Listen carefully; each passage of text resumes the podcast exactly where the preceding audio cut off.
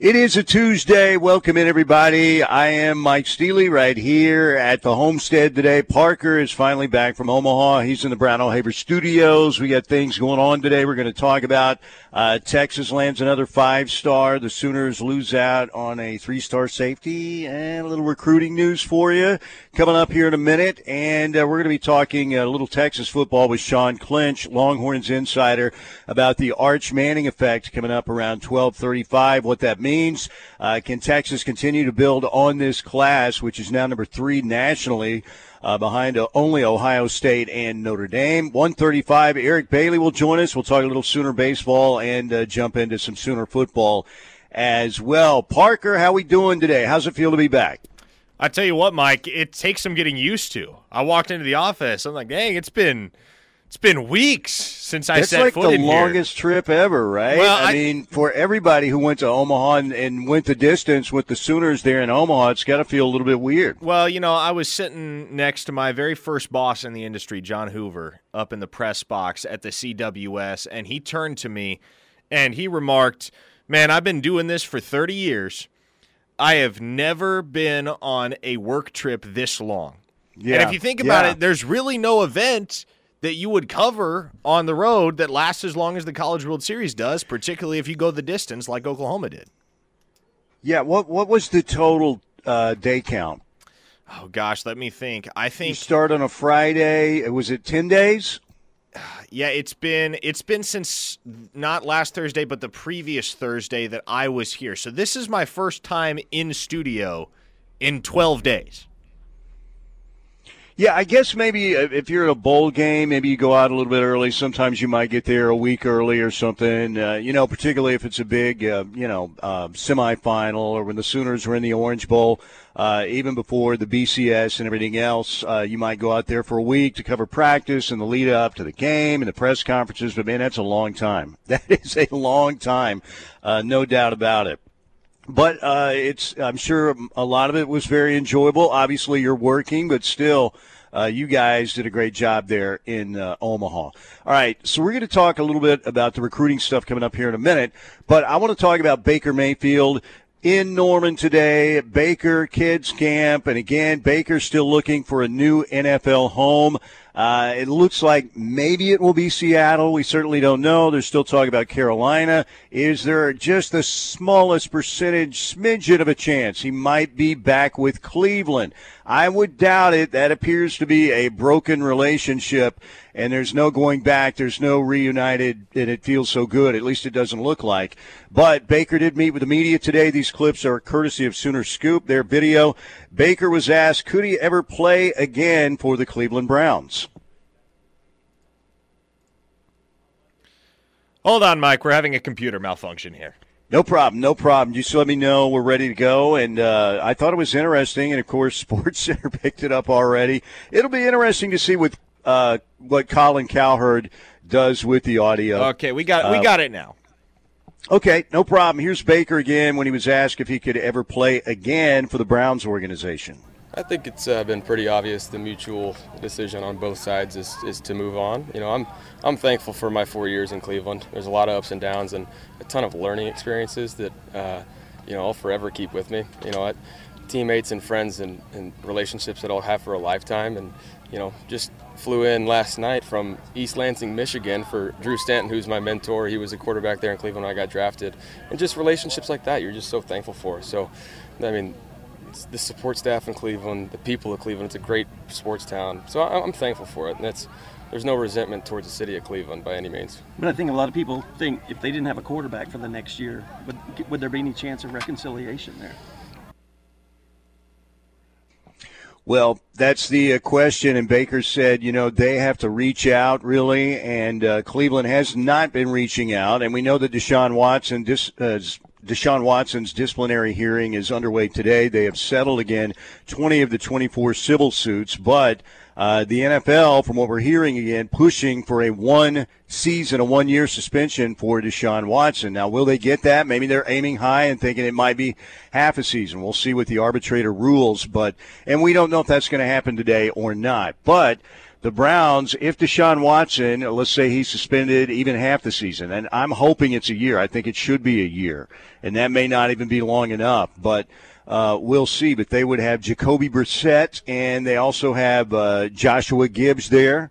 Uh, who would you rather have, Baker Mayfield or those two guys? I think it's pretty obvious you'd rather have Baker Mayfield, but feelings have been hurt. The Browns have, uh, you know, obviously made it clear they want to move on. Baker has talked about, you know, you just heard in the clip that he, he likes Cleveland, the Browns fans, but I'm sure he still feels betrayed by the organization. The NFL's a big business, and he always went back, you know, they, they told me one thing and did another. So I, I just don't see how that happened. So wouldn't you think, again, Seattle would probably be the place when all the dust settles for Baker?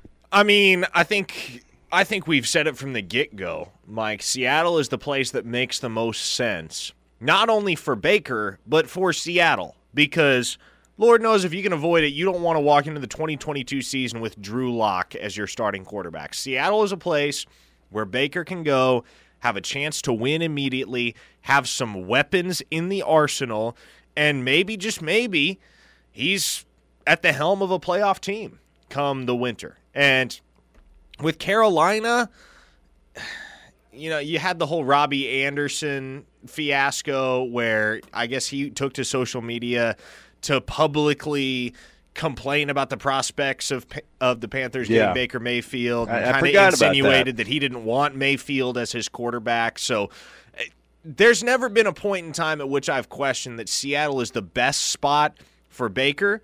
So the best laid plans I would say would put Baker in Seattle to be the Seahawks starting quarterback week 1 in 2022. The question was always how does that happen and when does it happen? And at this point in time, I think especially once we got to the other side of the NFL draft, it became apparent okay, it's going to be a while before we find out what Baker Mayfield's ultimate destination is.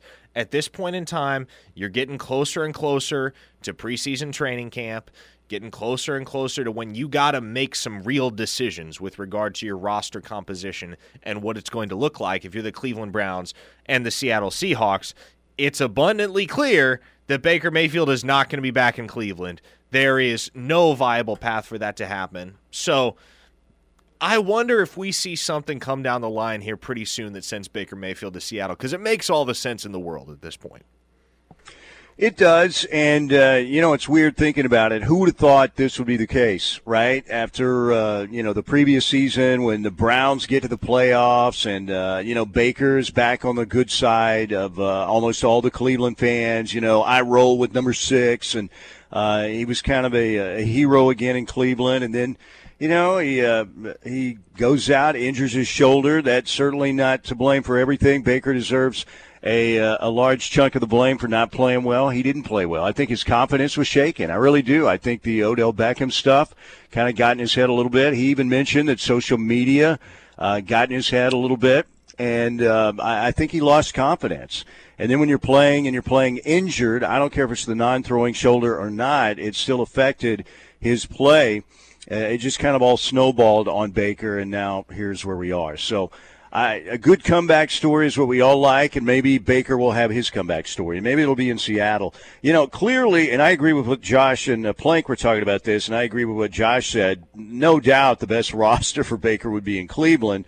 Uh, again, let's say hypothetical, the Browns go, you know what, Baker, man, you know what, we we kind of screwed this deal up, man. We apologize. Can you you, you want to come play for us again? And that's only going to happen once they find out what's going on with Deshaun Watson uh, in this disciplinary hearing. But I wonder what Baker's answer would be because again, the best opportunity if he's healthy and if he starts playing well for him to shine is with that roster. Now you can talk about that division, which is very competitive, obviously but it's a better roster than what they have with the Seahawks, and it's clearly a better roster than what they have in Carolina. Yeah. Again, if there was a viable path for Mayfield to be the Cleveland Browns quarterback in 2022, I don't think that would be a terrible situation for Baker, but it's become a terrible situation. And that has nothing right. to do with the product on the field. That has nothing to do with the weapons in the cabinet. It has everything to do with how the Browns have treated Baker Mayfield and everything to do with the fact that they handed they handed a quarter of a billion dollars – guaranteed to a guy that at this point, Mike, we don't know when he's going to step on an NFL football field again. We don't. And there is so much still up in the air with regard to the Deshaun Watson situation. And there is so much that is yet to be determined. I don't think we're going to have a clear answer on the Deshaun Watson situation and what the uh, repercussions for Watson will be until much further down the line. And until then, you got to realize he's not going to suit up for the Browns. And where does that leave Cleveland? Well, you're rolling with Jacoby Brissett at that point. By the way, Jacoby Brissett, how does that dude keep lucking into starting gigs? It seems yeah, like wherever crazy. he goes, he ends up starting by hook or by crook, and I don't know how. There is no one more fortunate in the NFL at the quarterback position than Jacoby Brissett because he never signs anywhere to go be the starter, but somehow he always ends up being the starter. Right place at the right time, no doubt about it. Yeah, and again, that's only a hypothetical. I really don't see that there's a path. I think there are roadblocks on every path for Baker to come back to Cleveland. But it would be interesting because let's see if he played well and he got the Browns somehow, you know, to the playoffs again, had a great season. People would say, man, what a pro. You know, he swallowed his pride, came back and played. But at the same time, let's say you're in your situation in a job and they come to me uh, and say, Steely, you know what, dude? You're getting old. You got some memory loss. You get this summer cold. Seriously, you can't even be in studio. I mean, uh, we're we're gonna have to put you out to pasture. We got a young kid coming over from the OUJ school, and uh, you know, we we think we've got this deal worked out. All right, I, I might be pretty upset about that. And then if the, if that deal, didn't work out and they came back and said, Steely, you know all that stuff we said? Nah, we didn't mean it. Can you come back? You would have a hard time making that call, right? Uh, We're all human. We all have our pride. Pride, you know, gets in your way a lot of times, most of the time.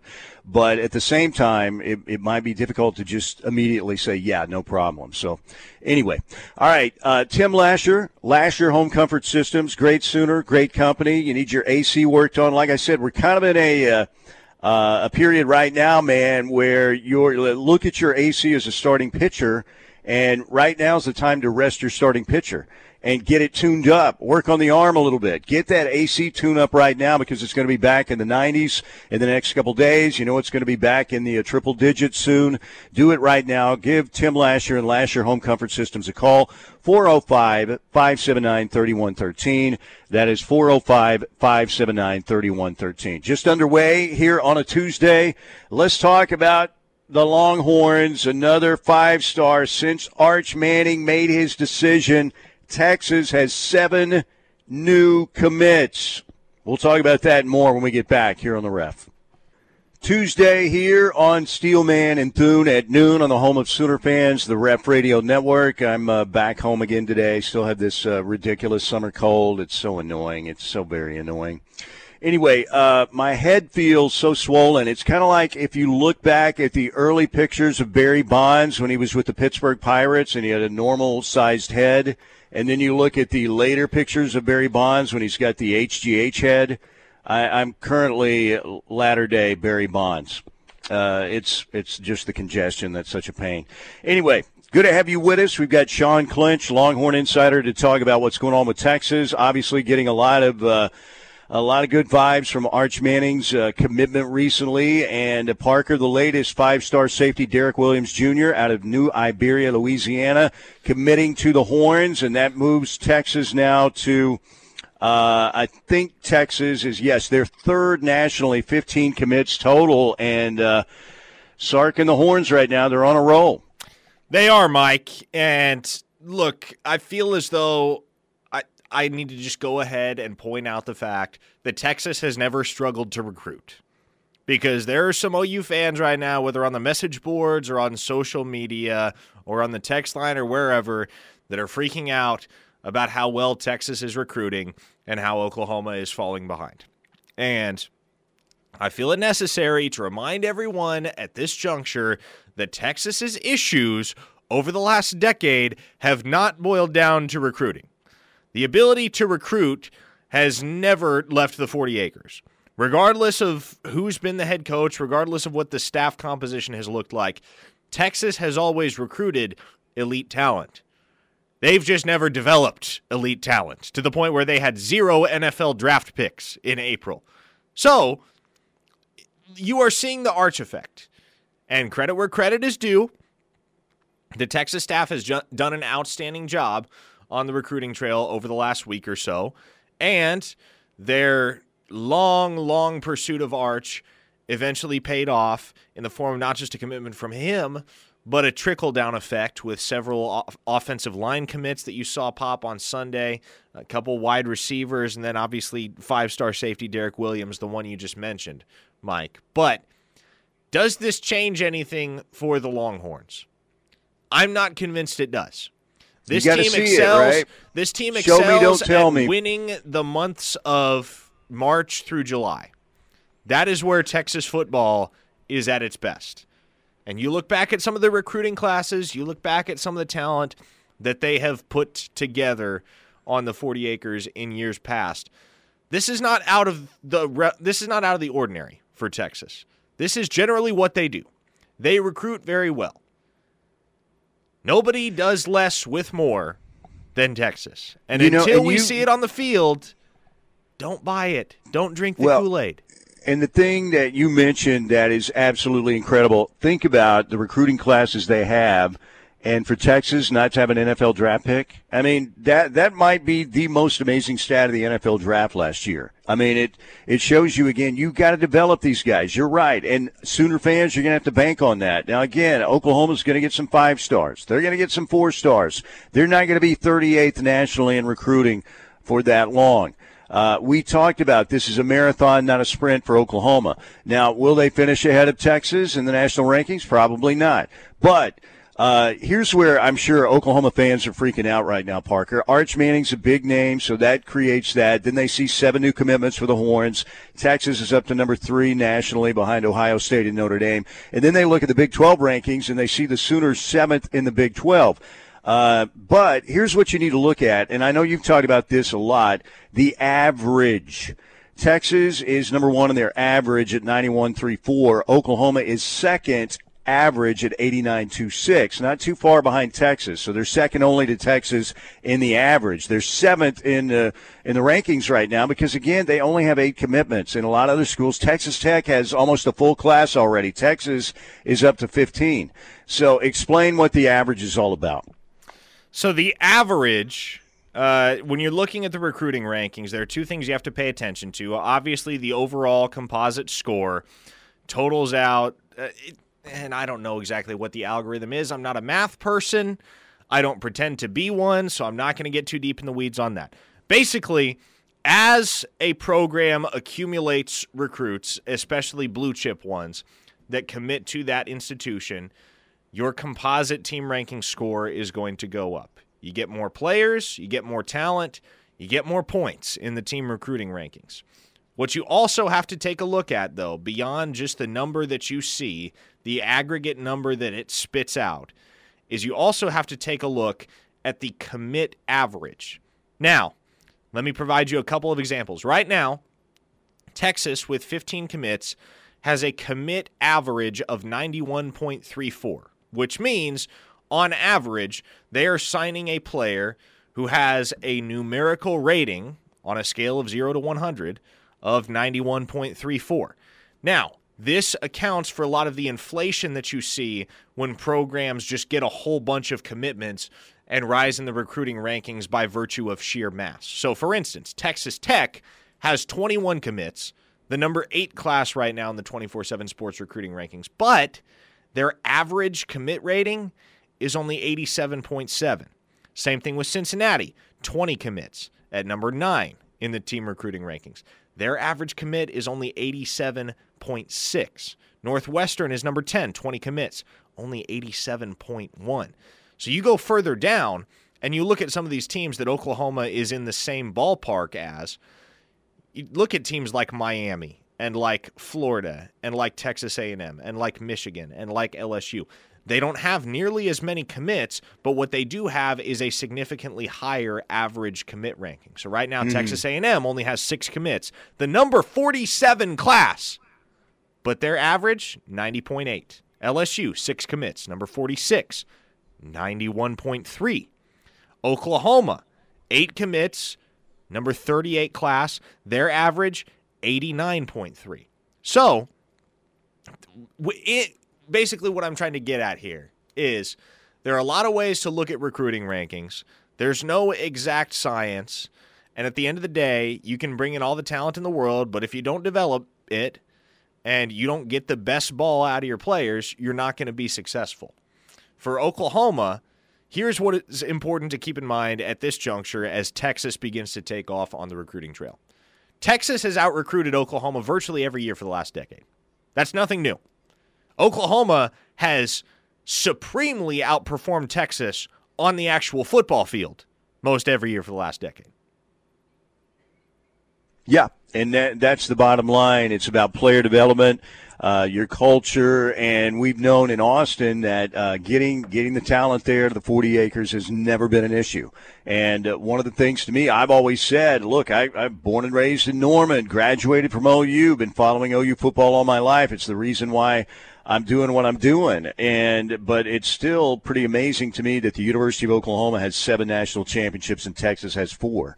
And again, a lot of those championships came as a result of recruiting the state of Texas. But when you have that state, look, Austin, yeah, keep Austin weird and all that stuff. Maybe it's Berkeley Southwest, whatever you think, but it's still a great city. And uh, Texas is a really well thought of university and uh, they're always going to be able to get players. So the Sooners have done, uh, you know, it's remarkable. Uh, over the years, what Oklahoma has done again to have three more national championships than Texas. And again, Oklahoma still recruits at a high level. But Texas, every single year, is going to bring in a really good class. And this year, uh, you know, who knows? It might end up being the number one overall class. Uh, they're third right now behind Ohio State and Notre Dame. But we've preached this for a while now, and Parker knows better than I do. But because of Oklahoma's philosophy and the way they're approaching recruiting, it is going to be a kick down the stretch kind of.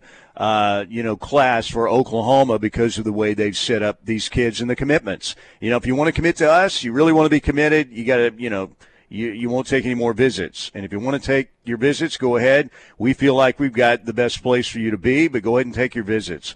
Um, so there's really no pressure for these kids to commit. And um, that's why we thought this might be a sort of a long, drawn out process for Oklahoma. So I wouldn't freak yet. And guess what? Texas is going to have a good class next year, the year after that.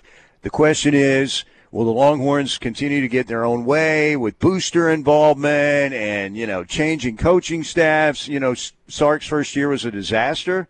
Obviously, he did a great job recruiting Arch Manning, and they're putting together a good class, but we still got to re- see the results on the field and certainly in the Cotton Bowl.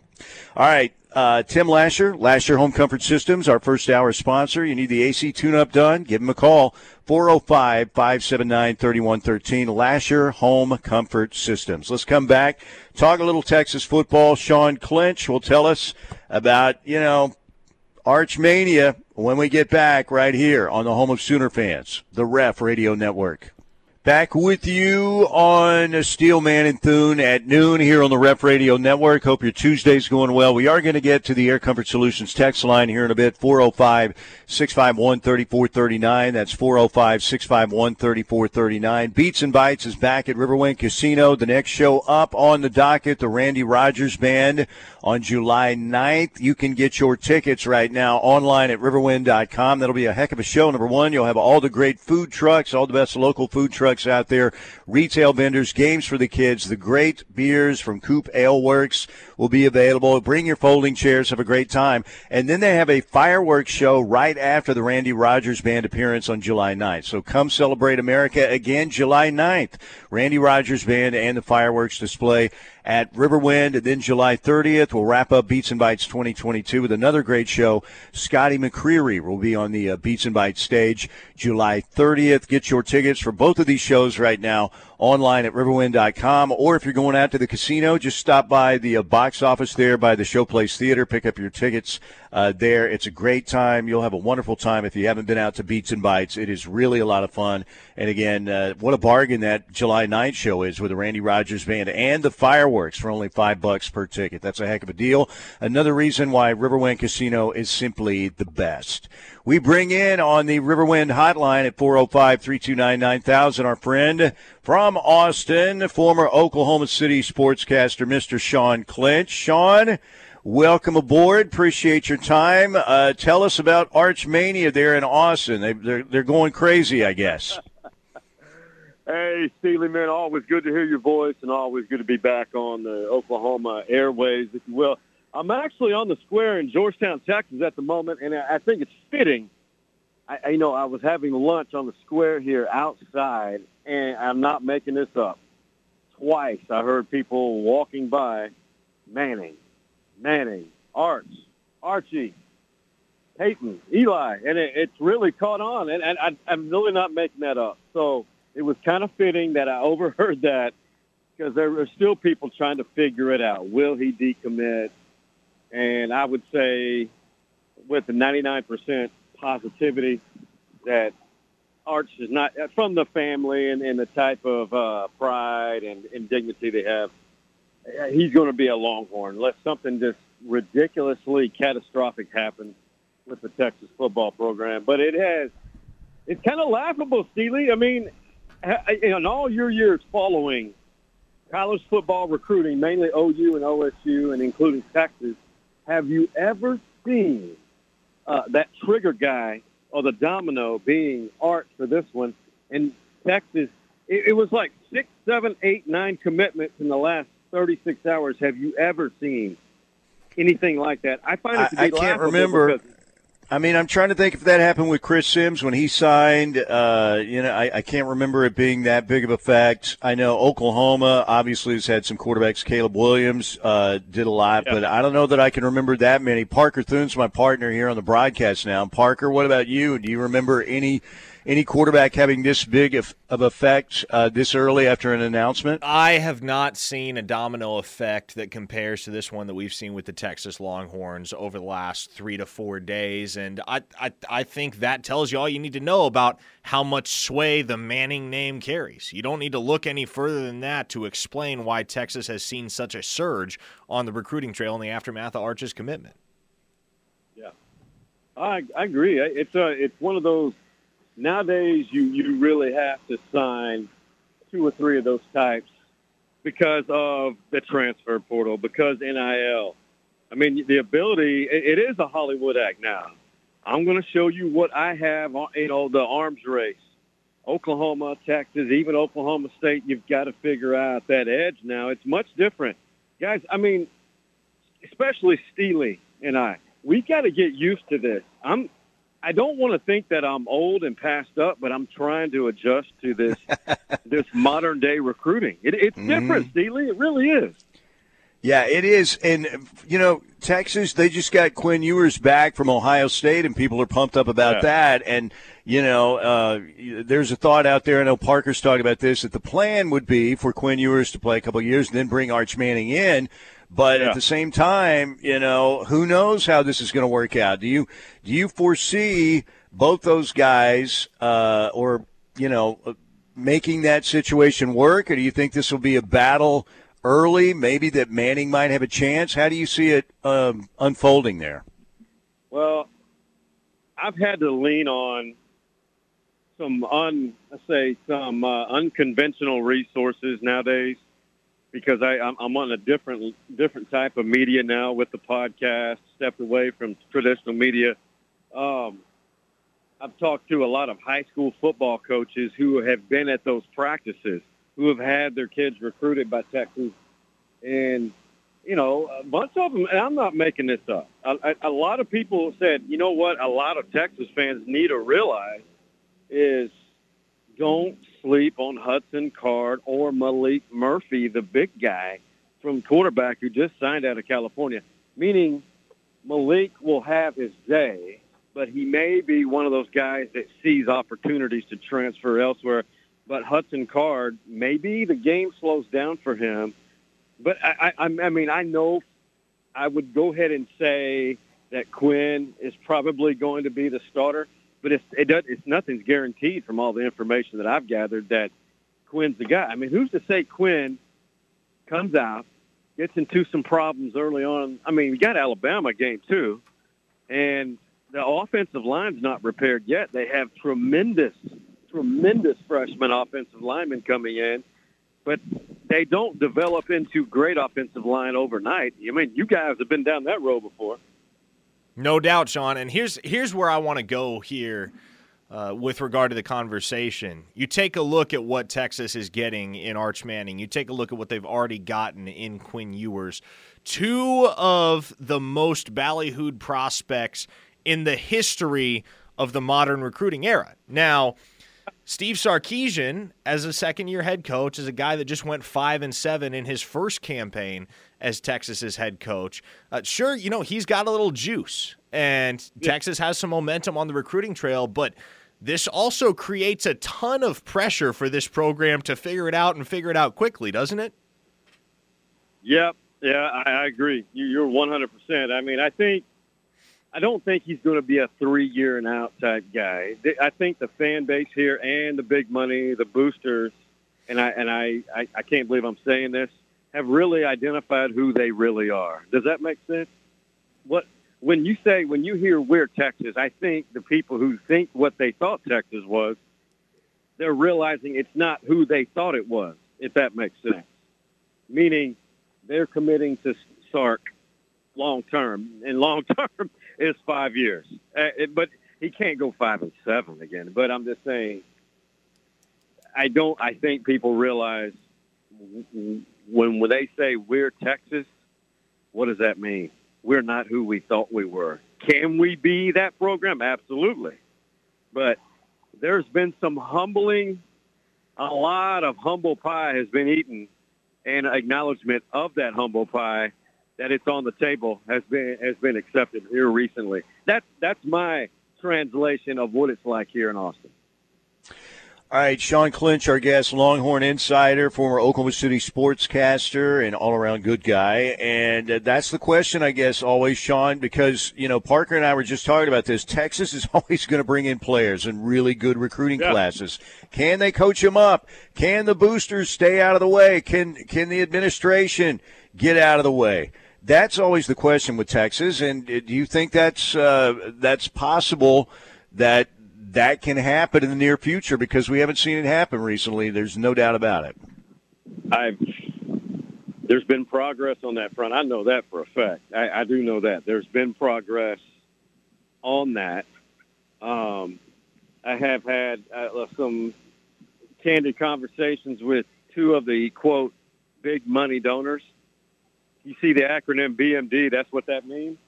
Um, and they they acknowledge who they are, but they also say they have patience that they believe Steve and this staff that he's assembled.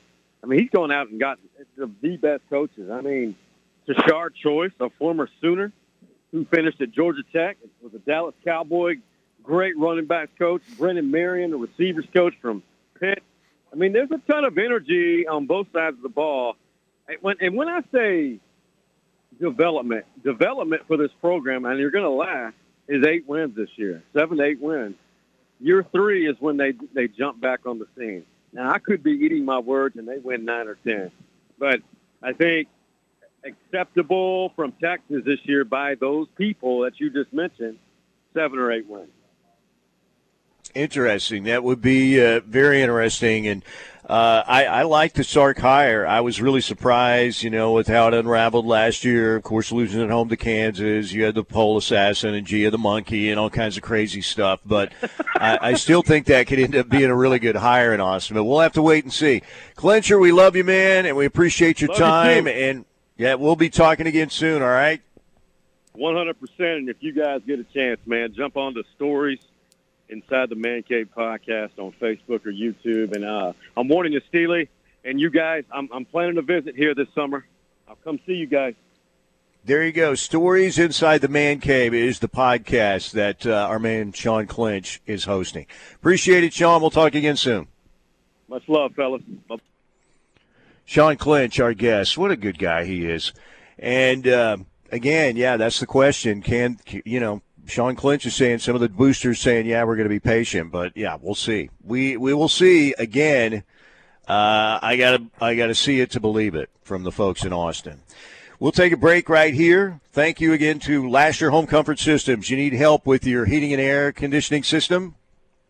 How reliable was Tim Lashar as a Sooner kicker? Straight through the uprights. Sooner magic every time, right? Same with this company, Lashar Home Comfort Systems, 405 579 3113. We'll be right back. Okay, welcome back. It is a Tuesday edition of Steelman and Thune here on the home of Sooner fans, the Ref Radio Network. And uh, let's get to the Air Comfort Solutions text line, Parker, 405 651 3439. That's 405 651 3439. What do we have? Well, Mike, a lot of people, a lot of people, a lot of people freaking out about Texas and their recruiting. Um, let's I, I, I, just need to hit a couple of these from the Crimson Chicken Littles. Uh, spare me the excuses, Parker. Would rather have the talent that Texas has in their class than what OU has right now. The kind of commits we've been getting lately aren't going to compete with the kinds of players Alabama, Georgia, and Ohio states of the world get. If things continue this way, we will quickly become the next Ole Miss or Tennessee in the SEC. Uh, I looked back at this particular texter's text history, and literally all they've ever done is text the sky is falling in recruiting to some degree or another. So, uh, not surprised to see that come across the wire, but seriously, seriously, you'd rather have the talent that Texas has in their class than what OU has right now. I understand a guy like Derek Williams is probably somebody that if you're an OU fan, you look at that, you're like, okay, we'd like to have that guy makes a lot of sense to get a four star or a, excuse me a five star safety in the fold. That's the type of player that you would love to have regardless of who your team is. But I'm just going to say this. Three of the offensive linemen that Texas got committed on Sunday were guys that Bill Bedenbaugh evaluated and decided not to offer, i.e., decided they weren't good enough to play ball at Oklahoma. Now, it's nothing against those three guys. I know them all personally. They're really good players. They're really good kids. Bill Bedenbaugh didn't want them. And so if that's if that's how you want to look at this, you want to look at what Texas has accumulated and say, I'd rather have those guys than the guys that OU has evaluated and has decided to take on the recruiting trail. I can't help you. At that point, you're just looking for something to complain about. Well, and uh, you know, obviously, people look at the star rankings, and uh, we knew we knew this was going to happen. And look, uh, bottom line is Texas is recruiting very well. I mean, there's there's no doubt. If you if you want to look at uh, you know where they are nationally, number three, where the Sooners are right now at 38. But we talked about this is going to be a longer haul for Oklahoma, and guess what? Texas will probably wind up. You know, they could have the number one class in the country when it's all said and done. But the Sooners I think Oklahoma fans will feel, you know, better once they see their national ranking coming up, son. And uh, you you would be would you be shocked if Oklahoma had a class that ended up outside the top 10 before it, when it's all said and done? Yes, I would be surprised if that happens because I okay. do think they are poised to make a lot of noise in the month of July. One of our listeners on the text line says, "Where do you think Derek LeBlanc is going?" Uh, look, I'll say what I said last night to our VIPs at OUinsider.com, which, by the way, if you want the scoop on recruiting, head there, jump on board. First month is just a dollar if you join today. So that is the place to be for all the recruiting scoop from myself and Brandon Drumm. Uh, but what I said last night, and I'll rehash it here on the radio, is that uh, want to make two things abundantly clear. One, all the most reliable intel I have right now suggests that Oklahoma is going to be the spot for Derek LeBlanc. And two, I don't take any intel as gospel with regard to that recruitment and that individual because Derek LeBlanc's recruitment is one of the most well camouflaged recruitments that I have ever covered, that any of my peers and colleagues have ever covered. No one is going to know with 100% certainty where he goes until the second he puts on the hat. I can promise you that. Right now,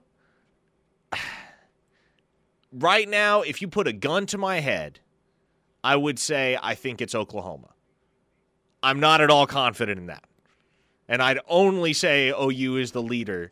And I'd only say Derek LeBlanc is going to OU if you legitimately put a gun to my head because that's how well camouflaged this all has been.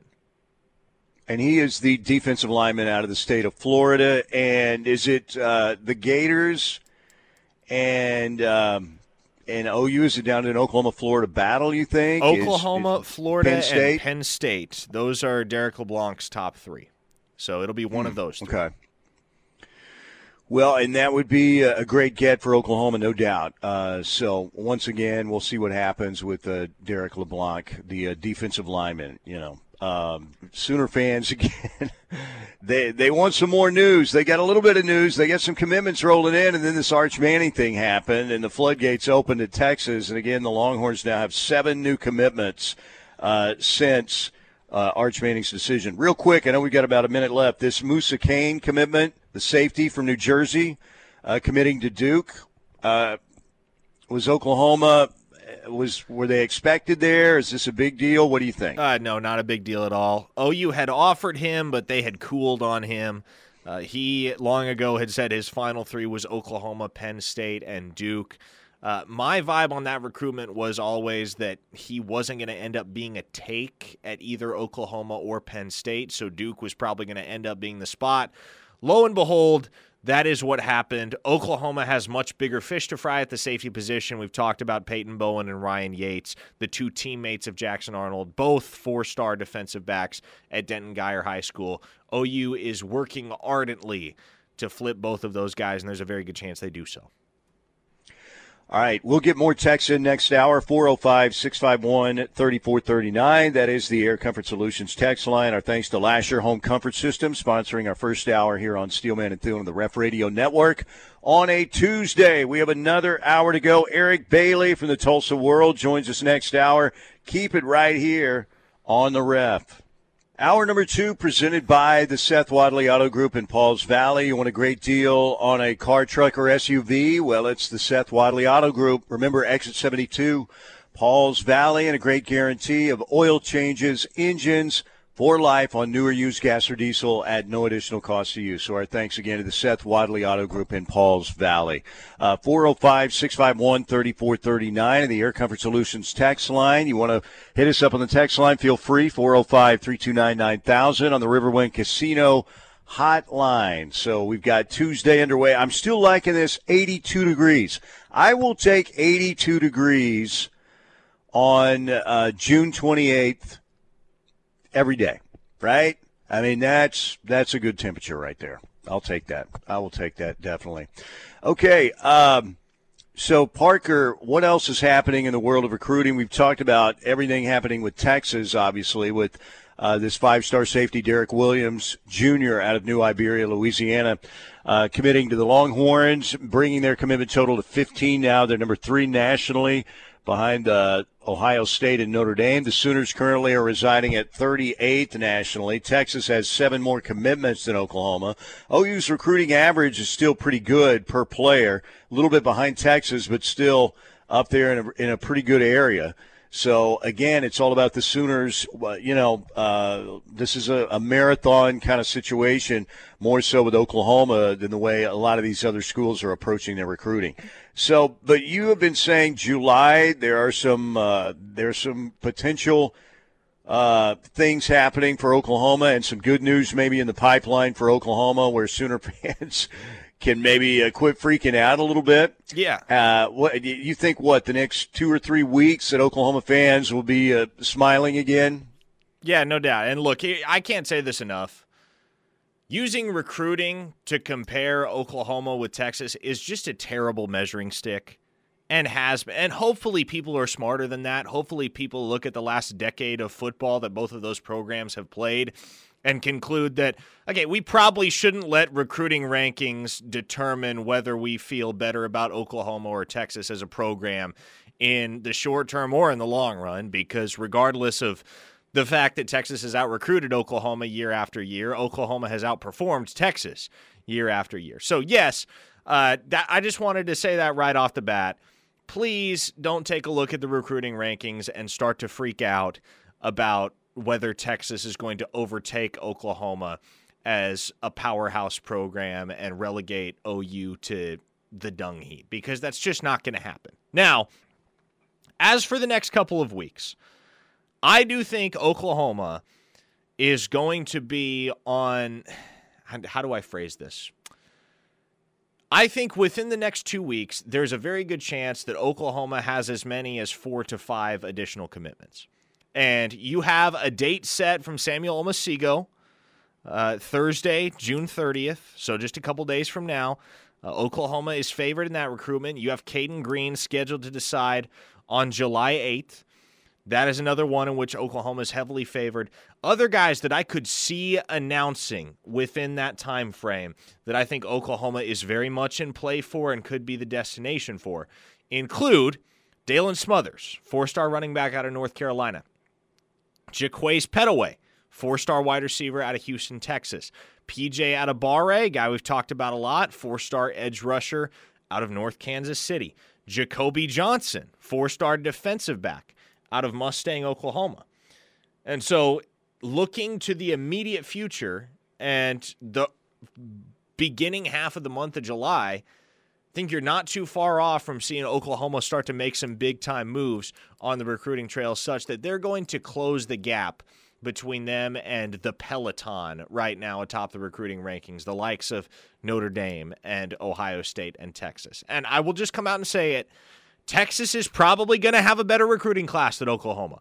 I just need everybody to be prepared for that. They got the number one player in the nation last week in Arch Manning, and we can quibble till the cows come home about whether he's really the number one player in the nation. But he is the crown jewel of the class. The class is going to be pretty dang good. Texas is, in all likelihood, going to out recruit Oklahoma.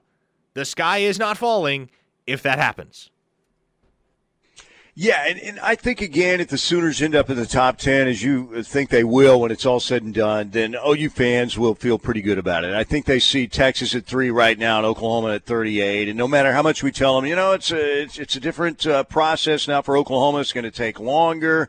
They still see that, and they're like, "OMG!" And Arch Manning, of course, uh, provided the. Uh, the exclamation point there when he made his announcement. And now Texas has had seven new uh, commitments roll in since Arch Manning made his decision.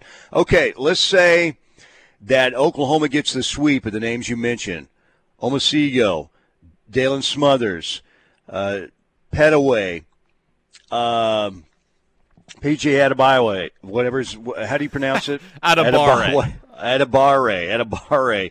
Uh, and they get Jacoby Johnson.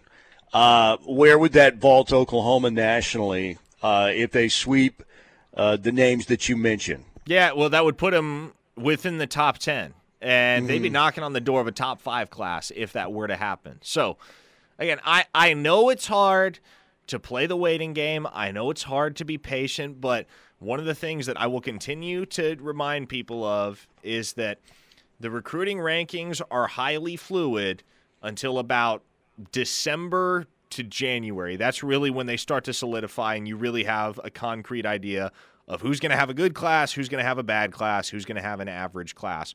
But it's not just Oklahoma that's lagging right now on the recruiting trail and in the recruiting rankings. We talked about some of those programs earlier that have been slower to start their role as well.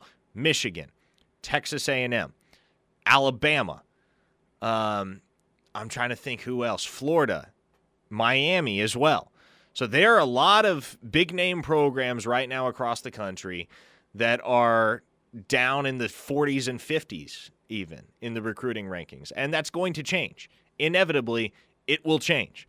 The recruiting rankings, for the most part, look about the same every single year. It's always the same 10 or 15 programs that occupy the upper echelon. So I assure you, regardless of how much of a freak out there is at this point in time, one, there are other fan bases across the country experiencing what you as Sooners fans are experiencing. And two, at the end of the day, it's all going to be a moot point in December when OU signs what I believe will be a top 10 class. Yeah, does uh, Daylan Smothers have a brother, by the way, that we know of? Daylan Smother. Oh, you, you're mm. thinking Smothers Brothers. Yes, we need the Smothers Brothers, definitely. no Oh. doubt. If, if all all the olds out there know what I'm talking about. I mean, if OU could have the Smothers Brothers, not only a great comedy team back in the day. Uh, speaking But, of uh, comedy, we just got a text on the Air Comfort Solutions text line. Uh oh. I just can't get on board that BV can beat Texas in the direction they are going. Well, I mean, we'll, we'll just have to wait and see how it plays out. I, you know, we, we all think that Brent's going to be an excellent head coach. Certainly has all the qualities. He's got a great resume. He's got a championship uh, pedigree, and uh, I I love you know the way they're going about their business with this coaching staff. We, I mean, we don't know how it's going to play out. I think Oklahoma's going to be fine in the long run. It's going to be obviously a lot rockier road uh, once you get to the SEC, and you know you hope the uh, playoff expands to 12 or to eight because you want uh, you know as good a shot just to get in the playoff as you can. But I don't know. I, I mean, is it always going to trend in the way? Will it always trend in the way that Texas is going to have great players and Oklahoma is going to outcoach Texas and out uh, culture Texas forever? No, we don't know that. But I still, uh, I still like Oklahoma's chances. Texas has struggled enough with TCU over the last mm-hmm. decade. So I, I I don't think there are any TCU fans out there freaking out about wow, where their recruiting class stands in proximity to Texas's because in the time that TCU has been in the Big 12, the Horned Frogs have had the upper hand over the Longhorns. This isn't going to change overnight. Arch Manning does not completely alter and seismically shift the direction of the Texas Longhorns football program. And if I've said it once, I've said it a million times. Texas's issues have never been their ability to acquire elite talent on the recruiting trail. That has never been the issue with Texas.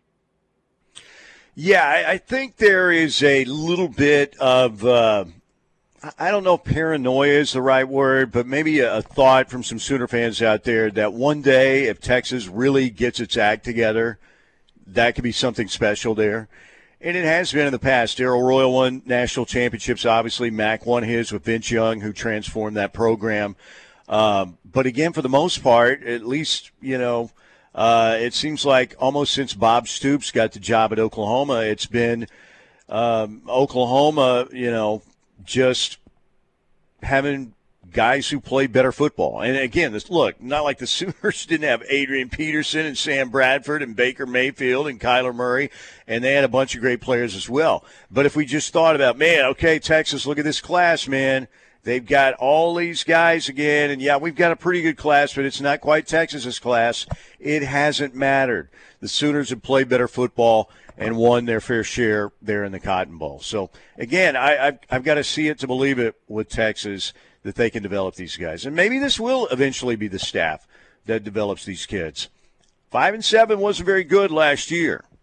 You know, I thought I, I thought it would be better than that. I didn't expect that Texas was going to go out win nine or ten games, but again, um, we'll see. And again, as Clincher said, Sean Clinch on with us last hour. Remember, Texas gets uh, a pretty good measuring stick in week two when they play Alabama in Austin. All right. Thanks again to the Seth Wadley Auto Group in Pauls Valley. We'll get back to the text line 405 651 3439 on the Air Comfort Solutions text line. That's 405 651 3439. Or if you want to go old school, uh, w- we'll take a phone call. Climb that telephone pole. Pick up the phone, dial your rotary phone if you still have one. See, I'm old enough to remember dialing on a rotary phone, but however you want to call us, uh, the Riverwind hotline is 405 329 9000. We've got Eric Bailey coming up here in about 20 minutes. We'll talk Sooner Sports, College World Series, and Oklahoma football, and more with Eric on the way. More of your texts coming up next. And is there a new commissioner on the way to the Big 12? It looks that way. We'll talk about that when we get back. We are back. I'm Mike Steely with Parker Thune. Parker's back in the Brown O'Haver studios. I'm home again today, nursing this summer cold. I don't want to spread it around. It's very, very contagious and very much a pain in the uh, derriere. How we doing on this Tuesday? Appreciate you guys hitting us up on the Air Comfort Solutions text line 405-651-3439. That's 405-651-3439. Riverwind Casino, outdoors, food trucks, great music. How about a fireworks display and some great craft beer? That's the recipe at Chips and Ales indoors and the recipe outdoors, Beats and Bites. You can get all of that at Beats and Bites, the outdoor concert series, ladies and gentlemen. And we have another big show happening on July 9th. The Randy Rogers Band will be on the Beats and Bites stage, and they'll have an incredible fireworks show after the performance from the Randy Rogers Band. That is happening on July 9th. Now, all the best local food trucks are out there. You got retail vendors, games for the kids. Bring your pull up folding chairs. Have a great time all the great uh, craft beer from Coop Ale Works. You know what Coop does? Great local brewing company. They've got the Coop Ale House uh, inside Riverwind, a great bar. Randy Rogers Band, Bando, July 9th. And again, fireworks display to follow. So you can celebrate America all over again on July 9th with the Randy Rogers Band and the fireworks show. Get your individual tickets online at riverwind.com. That is at riverwind.com. And then one more show to wrap up Beats and Bites 2022. That will be the Scotty McCreery show on July 30th. Again, these are these are bargain tickets, five bucks a piece, particularly for Randy Rogers. And uh, not, not downplaying Scotty McCreery at all, but you get Randy Rogers and the best fireworks display in the metro area for five bucks for each individual ticket. One of the reasons, again, why Riverwind is simply the best. Okay, so I'm hearing, Parker, that uh, Brett Yormark, the chief operating officer of uh, Jay Z's Roc Nation, is likely to be the next Big 12 commissioner, hearing that it's, it's close to being a done deal. What do you think of that? Kind of outside the box. Is that, Mike? That's you know, I way outside like it. the box. It is. It is. It's about as far outside the box as you can get. But you know, the the Big Twelve has long been way too reactive and not proactive. And Bob Bowlesby's a, a smart guy, and yes, he got hit in the head with a two by four by Oklahoma and Texas last year, blindsided on that deal. But maybe he shouldn't have been blindsided on that deal, based on uh, you know, what had happened with the contracts. I, I, think they knew that Oklahoma and Texas weren't just doing backflips over their situation in the Big 12. But this is a new world, new technology, NIL, um, social media is so important, all of that stuff. And change happens very quickly. And I can tell you, man, when you get older, change is more difficult. I, I you know, I'm getting there where – you know, I'm keeping up as best I can. I think I, for my age, I think I keep up with it pretty well technology wise. But man, you better be on top of it. And uh, this Brett Yormark might just be the guy that can get that done because the Big 12 needs to get more innovative. They need to get a little bit younger with the commissioner.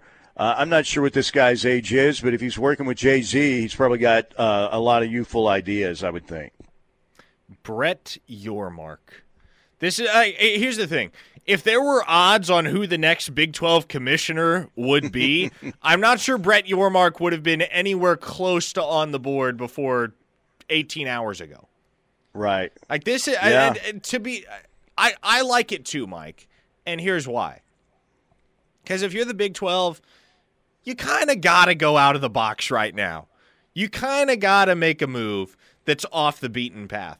Because what you're in danger of is being left behind. You're in danger of losing your status as a Power Five program to the point where we have a Power Four in college football because you look at what the new Big 12 is going to look like top to bottom. There's no powerhouse in that conference. There's no school that you'd even figure, okay, yep, yeah, they're going to be in contention for a college football playoff berth the second that the new Big 12 takes shape. Even with teams like the ACC, or even with conferences, excuse me, like the ACC and the Pac 12. At the ACC, you got Clemson. Miami seems to be headed in an exciting direction. NC State is a sleeper team. And on the Pac 12 side, you got Oregon. I love where that program's headed under Dan Lanning. It got Muleshoe and USC. Mm-hmm. And uh, you have Kyle Whittingham in Utah, who have been as consistent a college football program over the last 15 years as anybody, although it hasn't really materialized in them quite attaining the next level and kicking it into that fifth ge- gear just yet. For the new Big 12, I think there's a very good chance that the cream of the crop in that new conference, Mike, is Baylor. And that's no knock on Baylor but when Baylor is your calling card as a conference, you're a little bit behind the curve. I think it's a it's a battle between uh, Oklahoma State, Baylor, uh, maybe Cincinnati gets in the mix. Uh, I don't know. We'll see if Luke Fickell can pick that up. They had a lot of guys drafted last year. Um, I don't know. I, uh, BYU, uh, Houston, UCF. You know, it's going to be very interesting. It's it's a real good opportunity for Oklahoma State, though. You know, uh, this is your chance. You step out of the Sooners' shadow, um, and you've got a chance to be the best program in that league. But Dave Aranda's got something going on at Baylor, and we'll see if they can keep that up. But yeah, who emerges? I don't know. Maybe maybe it'll be a conference where you know, it goes back and forth, and, and maybe one of those programs doesn't emerge as the dominant program in the new league. I can kind of see it uh, maybe swapping back and forth between Baylor, OSU, and maybe somebody else in the mix. Who would be the other team in the mix if you had to pick one uh, besides Baylor or Oklahoma State? Houston. Who would you? Houston. Houston. Well, no, I'd take that back. I'd take that back. I think it's UCF. Well, they've got I, a, a, large, rec- fertile recruiting, yeah, and, and they've got a huge uh, student base too. I mean, it's a, it's a, it's it's a. When you put the uh, that program in a better conference, and again, the Big Twelve is still a Power Five conference. It's certainly going to not going to be as strong without Oklahoma and Texas, but it'll be interesting if that takes that program to even a higher level. Parker. Yeah, well, I think with UCF the reality is that is the largest university in terms of total enrollment in the entire country. And so when you have so much critical mass and you have a state in Florida that has produced so much elite high school football talent over the years, and you now have the claim of being a Power Five program, I can see UCF taking a big step step up. Same thing with Houston, especially with Dana Holgorsen at the helm, and uh, for all the crap that we give Dana he is a good football coach. He's a really good football coach. And when that program ascends to the Power Five level, kind of like the same phenomenon that you've seen with Houston basketball to a certain extent, once you have a legit, once you have legitimate teeth to recruit with, then you have the opportunity to do something pretty special and pretty unprecedented in your program. I'm going to have to see Houston and UCF ascend to that type of level before I'm going to predict that it'll happen. But I do like what could potentially be on the table for both of those programs when the move to the Big 12 happens and the impact that it could have for both of them as far as recruiting is concerned. Yeah, and, and Houston's had some moments. I can remember. I remember back in the day with um, Bill Yeoman, the father of the Veer offense, who uh, had Danny Davis and Robert Newhouse and some really good teams at the University of Houston. Uh, I think Elvin Bethea may have been uh, All American there, if I'm not mistaken, from way back when on the defensive side. But they were in the Cotton Bowl every now and then. In fact, it was the Joe Montana comeback, wasn't it? it was against the University of Houston uh, in that Cotton Bowl, one of the uh, legendary Joe Montana comebacks. And I believe Merv Johnson was the OC at Notre Dame at that time. But um, and then uh, you think of Houston also when they had uh, Andre Ware and David Klingler, and they were scoring, you know, 80 points. They scored 80 points on somebody back in the day, and they were running that uh, run and shoot uh, offense. And uh, Andre Ware won a Heisman, obviously. Uh, John Jenkins was a different breed of cat, that's for sure. But uh, the University of Houston has had some moments. So, yeah, it'll be interesting to see what happens there because you there are a lot of football players that – uh, you can get out of the city of Houston. Even those that may go to A and M or Oklahoma or Texas, there's still some left over that end up being pretty good football players, right? Yeah, absolutely. Hey, can we completely unrelated? I'm sorry. Can we hit the text line real quick? Because yeah, before we it. hit a break, I just I, I I have to get to these and uh, just because they're in such sharp contrast to one another, and it's a conversation that I think OU fans are going to have a blast with. One listener says, Next year is crucial. If Texas beats Alabama, it's over. OU is done. Another listener, virtually simultaneously, sent in this text I want Texas undefeated entering the Cotton Bowl this fall. 5 and 0. When was the last time Texas was undefeated entering the Cotton Bowl? It's been a minute. I think you got to go back to what, 2008? Probably to find the last time? Uh, well, sounds right. Sounds right. I think in that in that range. Yeah. So I, It's so funny though because those texts came in virtually simultaneously, and one's like, "If Texas beats Alabama, Oklahoma's It's toast," over. and the other's like, "Yes, I hope Texas beats Alabama. I want them five and zero." Uh, it's too good. I love it. Keep it rolling in, people. 405 651 3439. I'm sorry, I couldn't breathe there for a minute. 405 651 3439 in the Air Comfort Solutions text line. Uh, we appreciate all your input there. All right, let's break right here. Thank you, Seth Wadley Auto Group. Exit 72. Car, trucker, and SUV with a great selection and a great guarantee. You'll find them at the Seth Wadley Auto Group, and that guarantee includes oil changes, engines for life on newer used gas or diesel at no additional cost to you. That's big time. So's Eric Bailey. Does a great job for the Tulsa World. We'll get him on when we get back. We are back. Tuesday edition of uh, Steelman and Thune here on the home of Sooner fans, the Ref Radio Network. We bring in uh, the really good guy and good reporter, good writer, Eric Bailey from the Tulsa World, and uh, one of the uh, best youth softball coaches in the country, from what I hear, as well. How we doing, Eric? I, I am talking to you live from Branson, Missouri, where uh, my daughter Mandy's softball team is riding a mountain roller coaster. They're all coming down the mountain. So uh, vacation Wow. officially starts. Vacation has started today. I went from Omaha to Branson, so I'm ready for And you, a little bit of downtime. Man, and you agreed to come on with us here on vacation. Now, that, ladies and gentlemen, that's big time right there. All right, before we get into Sooner stuff, tell us about your, your daughter, Mandy, because she just threw a perfect game, right?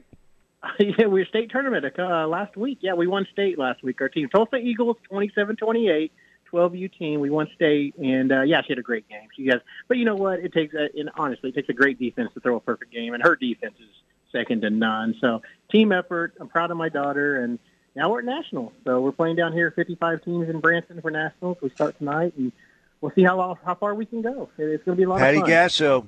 Patty Gasso, Kenny Gajewski, take take note, right? Take note. There you go. All right, before uh, I, I wanted to make sure we had that in. I, I'm so I'm I'm just so impressed that you agreed to come on vacation. That is big time, Eric. All right, what Oh. about the Sooners run in Omaha? You know, their the, the way they got there and the way it all unfolded. What was your biggest takeaway? You know, it was a team that really overcame so much to get where they're at. You look at it; they never gave up. Uh, and, and who would have expected them to make it to Omaha midway through the year? It was just incredible how they were able to put everything together and just played so well in the Big 12. Started with the Big 12 tournament and then going into regionals. Uh, you know, coach said they were a team full of Davids, and they really were when you think about it, because they overcame so much. They they beat some giants. They made it somewhere where no one thought they'd be. So I was just impressed what they were able to do on a weekly basis. Now, Eric, obviously, in the aftermath of this College World Series and in the college baseball offseason in general, there's no doubt going to be a lot of conversation surrounding uh, the runner interference rule that came into play in the sixth inning of Game Two, where John Spikerman was ruled out upon replay review. Uh, at first base on a squeeze bunt that would have scored Oklahoma's first run of the game, uh, would have definitely put the Sooners in position uh, to put more runs on the board in that frame, and that seemed to just kind of take the wind out of Oklahoma's sails there offensively. How impactful do you think that call really was in the grand scheme of this series?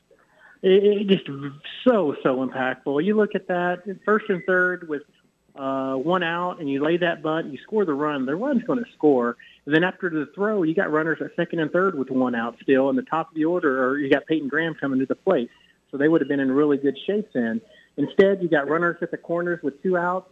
It was just something that they had to overcome, and I don't think they were able to. And you saw it going to the next inning when um, you get a home run by an Ole Miss hit on off of you, and it's one nothing instead of being up one nothing with one out. And basically, runners on the corners, you're down one zero at the end of the inning after a home run. So it really was a momentum shifter.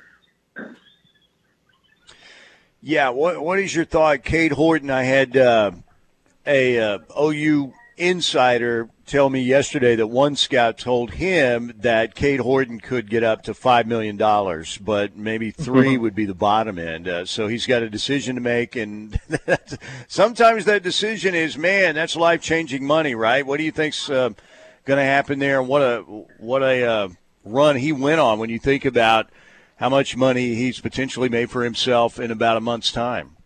No doubt. And coming off Tommy John surgery and being as strong as he is, you know, midway through the season, they threw him in, a, in the starting rotation, and he came through. You know, he threw 107 pitches against Ole Miss in that game, and really looked strong, strong in the eighth inning too. But uh, had to turn around and come out, and that was a tough break because I really think you know he could have went a little longer. But kudos to Skip Johnson. He wasn't just thinking uh, of just that game. He's thinking about the young man's career, and uh, it, it, it was tough. In hindsight, you can always say, well, maybe they should have did this, but I, I still think Skip Johnson did the right thing in pulling him out. But going back to Cade, yes, uh, he, man, with what he's able to do, and you said life changing, that's the deal. If you ever get a life changing offer, you really got to consider that. So good for him.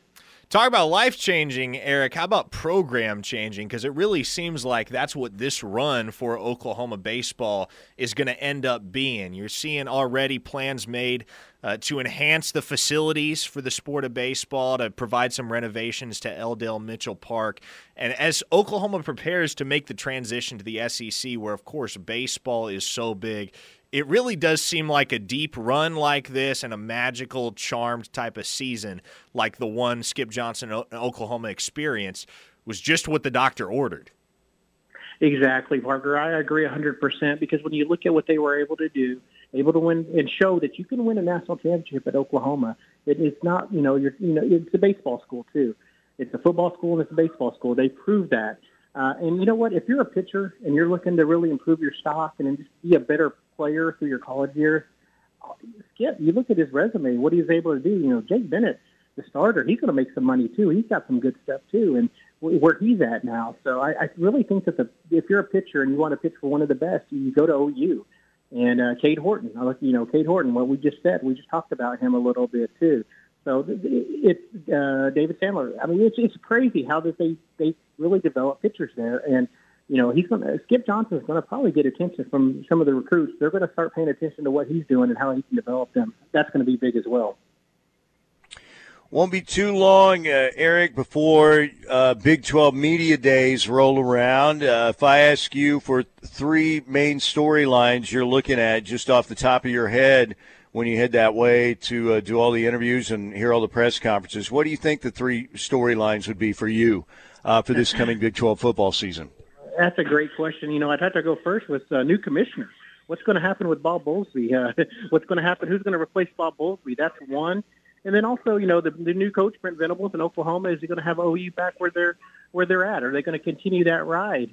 And uh, three, oh gosh, that's a good one. You know, basically the question that's always going to be out there is when is Oklahoma and Texas going to leave? I mean, do people start planning on that? You know, what's the scheduling going to be like if they stay next year? And and uh, with all the other new schools coming in, what's what's it going to be like? How do those coaches prefer scheduling? And, it, and it's good. There's a lot of storylines going into this event. Every year, you wonder what the storylines are going to be, and they develop pretty quickly. And I think they're developing pretty quickly this summer. Yeah, Eric, and as, as we prepare for Big 12 Media Days and for the football season in general, it just seems like a lot of people, even more so the last few days, have that OU Texas date, October 8th, circled on the calendar. Because with Texas starting to pick up steam on the recruiting trail with the commitment of Arch Manning, seems like Steve Sarkisian and his all gas, no brakes mantra uh, have really been able to generate some juice down there on the 40 acres. What do you think the outlook is for Texas this season, and how much is riding on this campaign for Steve Sarkisian and Texas, just given what they have out in front of them with Arch Manning ready to matriculate, uh, presumably uh, next fall at the University of Texas? You know what's crazy is every year we talk about Texas and are they back? And a lot of people say, yeah, they're back. And every year, a lot of Texas fans are disappointed by what happened I think we got to just reserve our opinion for a little bit and see how this plays out. Do I think Oklahoma, or excuse me, do I think Texas is set up for some success? Yes, they are, especially with Arch Manning and the recruits that are coming following him. But yet, until it's seen on the field, we really can't expect a lot. Uh, I, I do, but that being said, I do like the pieces that they have. I, I always think that the talent's there. It's just putting it together. And honestly, I think for Oklahoma to be better, it's been like this since they've both been in the Big 12. They need Texas to be be one of the best teams too. And I know Oklahoma fans like beating Texas, but they really need Texas to win a lot of games on their own too. So we'll see how this plays out. Uh, is it just going to be another uh, uh, all hype some, and a little bit of fizzle? Uh, what, I don't know. We'll see. But until they prove it on the field, I think we're just going to have to wait and be patient with this. Eric, we appreciate your time. Have a great time in Branson. Enjoy your uh, time there. All right, guys. You guys have a good week. Okay, appreciate you having me having me on. Thanks, Eric. Eric Bailey. How about that, Parker? Coming on from vacation. Now that I almost feel guilty now. But Eric said, "Yeah, hit me up. Let's talk." So there you go. By the way, I want to answer uh, one Twitter uh, question here from uh, Oyurani. Oyurani, uh, you know, I, I, usually hits me up on Twitter and uh, DM every now and then. This one's a DM, but I, uh, I am going to have to uh, disagree because he said, Steelman, don't worry about Texas. None of those coaches have ever gotten the most out of their talent, including Mack. Mack won a national championship. Mack Mack won uh, double digit games like eight or nine years in a row. It all came the the walls came tumbling down. John Cougar, uh, Mellencamp. After that BCS championship game loss to Alabama when uh, Colt McCoy got hurt, right? Garrett Gilbert had to come in, and then after that, um, the last, I think Mack had four more years, and that's where everything changed. And a lot of that changed because the quarterback play wasn't up to par. And that's how Mack um, lost his job eventually at Texas. Then Charlie Strong came in and went 16 and 21 over three years. So anyway, but yeah, Mack, you know, we, we think about Mack sometimes because Bob Stoops had a winning record against Mack. Mack won a national championship. Mack did an excellent job at Texas the last four years again after that uh, BCS uh, championship game loss to Alabama. pardon me. Uh, were difficult though, and that's that's what happened. But again, I, I, think everybody remembers. You know, let me answer that for Chris. You know, two years in a row, and 63 uh, 14, and then 65 13, and some of the beatings those Bob Stoops team uh, put on Mack's Texas team, but overall, Mack did an excellent job and obviously won a championship, a national title, and maybe the greatest college football game ever played between uh, Texas and SC. All right, let's break right here. Our thanks to Eric Bailey. And uh, when we get back, we have time for a few uh, texts on the Air Comfort Solutions text line. More than that. And uh, good to have you with us here on a Tuesday. Mike Steely, Parker Thune, Steelman and Thune at noon here on the ref. Keep it here. Okay, welcome back. Mike Steely, Parker Thune here on this Tuesday edition of Steelman and Thune at noon on the Ref Radio Network. And we've got Locked In coming up, of course, at the top of the hour. A lot more on uh, Sooner recruiting, Baker Mayfield, uh, everything you want to know about uh, Parker and Tyler McComas we'll have that for you. You want to get in some uh, text on the Air Comfort Solutions text line? Let's go right ahead and do that. Uh, one of our listeners says Cade Horton needs to sign an NIL deal with Buffalo Wild Wings sliders for six figures. Man, how impressive is it that that dude picked up a slider during the Big 12 I tournament? Know. Yeah, and I was like, okay, I'll just go crazy. strike out 13 guys in the College World Series final. Man, yeah, and that's nasty. I mean, his stuff. What do you have in those two appearances? 24 Ks. Yeah, 24 total strikeouts at the College yeah. World Series, which is, I mean, hopefully that performance is not lost in the disappointment of not coming out with the national championship because that Cade Horton's performance in Omaha deserves to be remembered. Hopefully, it claims its rightful spot in Sooner baseball lore. Uh, back to the text line. One of our listeners from the 918 says, Any word on Phil Picciotti? He's done with his official visits. That's another one of those guys I think will announce sometime in the month of July. And I do expect that that decision is going to favor Oklahoma at this time, unless something changes drastically. Oklahoma does appear to be in the best position to land Phil Picciotti, the three star linebacker out of the state of Pennsylvania. Uh, another listener asks, Where does the latest intel suggest Daylan Smothers ends up? I'm confident that OU right now is in the driver's seat, and Florida State has a shot. North Carolina State has a shot as well. Alabama's also there in his final four, but I don't think they're as big of a player. Uh, to me, Oklahoma is in the driver's seat for Daylan Smothers, and that is a guy that I believe will be announcing his commitment very, very soon. So if everything holds, that could be running back number two in the 2023 cycle for the Sooners. Another listener asks, will Cade Horton return to OU or turn pro? I think we touched on this yesterday, Mike. I'm very much of the belief that he's going to stick around another year. Yeah, it's just one of those deals, though, where you know you look at it, and I, I think you know when he said that he was thinking about you know leaning towards coming back and wanted to be back and all of that, I believe him. I think he's that kind of kid. But man, like I said, the lure of one of the scouts told a buddy of mine who's a big OU baseball guy that Horton could get up to uh, as much as five million, and like I said, that's that's life altering money right there. So I think the kid's heart may be uh, coming, you know, in favor of coming back to Oklahoma. But when you see those kind of dollar figures, uh, that can, you know, that can change the you know you you make a decision with your head instead of your heart sometimes and you get people around you who counsel you and I, I don't know if he's coming back or not but that's going to be very tempting the kind of money that's going to be out there for him no doubt Back to the text line. Where do you think Ewers will be in 2023 because Arch won't be sitting? Are we still on this top? Are we still on this train? You know, there's going to be a quarterback controversy at UT come 2020. I, look, I, I, am not saying there won't be a quarterback controversy because maybe Quinn Ewers turns out to be terrible. Maybe mm-hmm. Texas needs Arch Manning to play quarterback in 2023. But I think the plan that Steve Sarkisian has put in place, and I would imagine this plan has been clearly communicated to both Quinn Ewers and Arch Manning, is look, Quinn's our starter for the next two seasons, if all goes well. 2022 and 2023 are his years. Arch is going to come in, he's going to redshirt, he's going to sit a year, he's going to learn the offense, he's going to get up to speed with the collegiate game because making the adjustment from 2A ball in Louisiana to the SEC, hopefully at that point, uh, is going to it's going to take some getting used to on Arch Manning's part. So I believe Quinn Ewers is going to be Texas's starter in 2023, barring catastrophe, and that Arch Manning will take the reins in 2024. I don't think Quinn Ewers finishes his collegiate career elsewhere unless we see the type of implosion that we saw with Spencer Rattler at Oklahoma. Yeah, that's just exactly what I was thinking about. You know that uh, that that was the plan with uh, Spencer and Caleb Williams. You never know.